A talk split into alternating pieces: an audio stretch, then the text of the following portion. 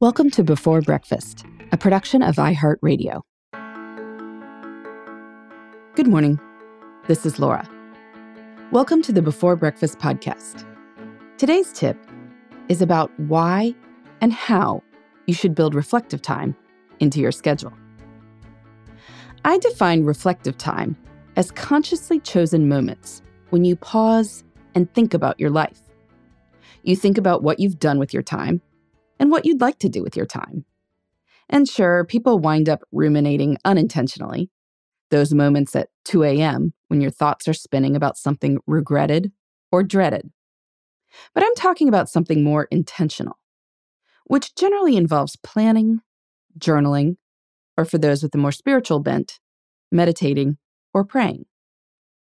In my research, I found that choosing to carve out these moments is associated with feeling like you have more time.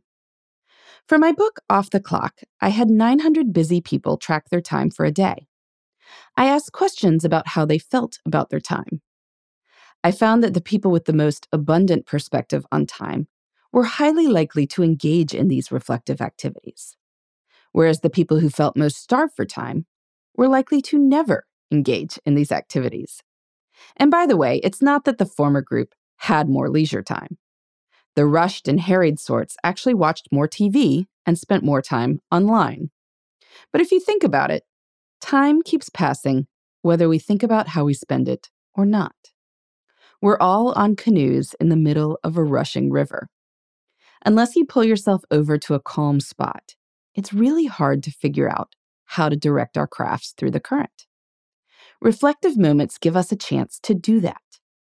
And so it turns out that spending discretionary time reflecting on life makes time feel more calm than using the same quantity of time to, say, peruse Twitter. So that's the why. Now, let's get to the how. The first approach, and what will work best for most people, is structural. Reflection doesn't need to take a ton of time, but we do need cues to remind us to do it, or else we'll just flip from one thing to the next. Longtime listeners know that I like to plan my weeks on Friday afternoons. And I think this is a great time in general to think about the week that's just passed and the seven days or so to come. What needs to happen? What would I like to see happen? Until you get in the habit, it might help to set an alarm for a certain time, say 3 p.m. on Friday.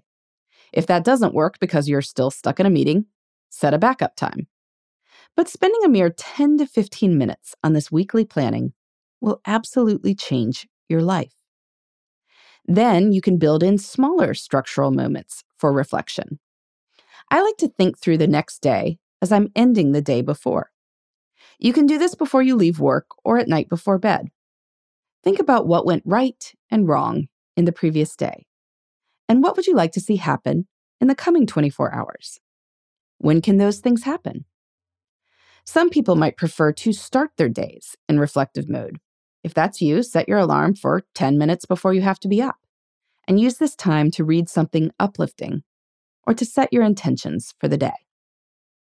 Between a weekly reflective time and smaller daily reflective times, you can start to feel a lot more calm.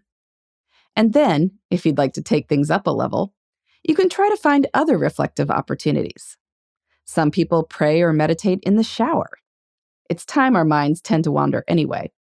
So why not direct that wandering? You can count your blessings while stuck in traffic. And any bit of found time, like while you're waiting for a phone call to start, could be good for writing in a journal. The good news is that as you build in these reflective moments, your relationship with time will start to change. You'll start making more positive choices. You'll feel more like you are directing time rather than it directing you. And you'll probably feel less rushed and harried. These are pretty amazing outcomes for what amounts to less than five to 10 minutes a day. So why not give it a shot? Today, think about when you can build in reflective moments into your schedule.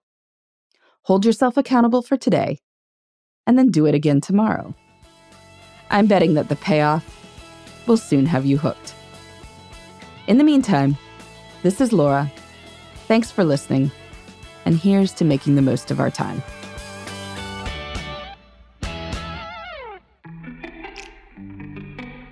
Hey, everybody, I'd love to hear from you. You can send me your tips, your questions, or anything else. Just connect with me on Twitter, Facebook, and Instagram at Before Breakfast Pod. That's B E, the number four, then breakfast, P O D. You can also shoot me an email at beforebreakfastpodcast at iheartmedia.com. That before breakfast is spelled out with all the letters. Thanks so much. I look forward to staying in touch.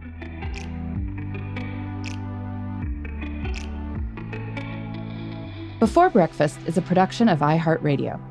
For more podcasts from iHeartRadio, visit the iHeartRadio app, Apple Podcasts, or wherever you listen to your favorite shows.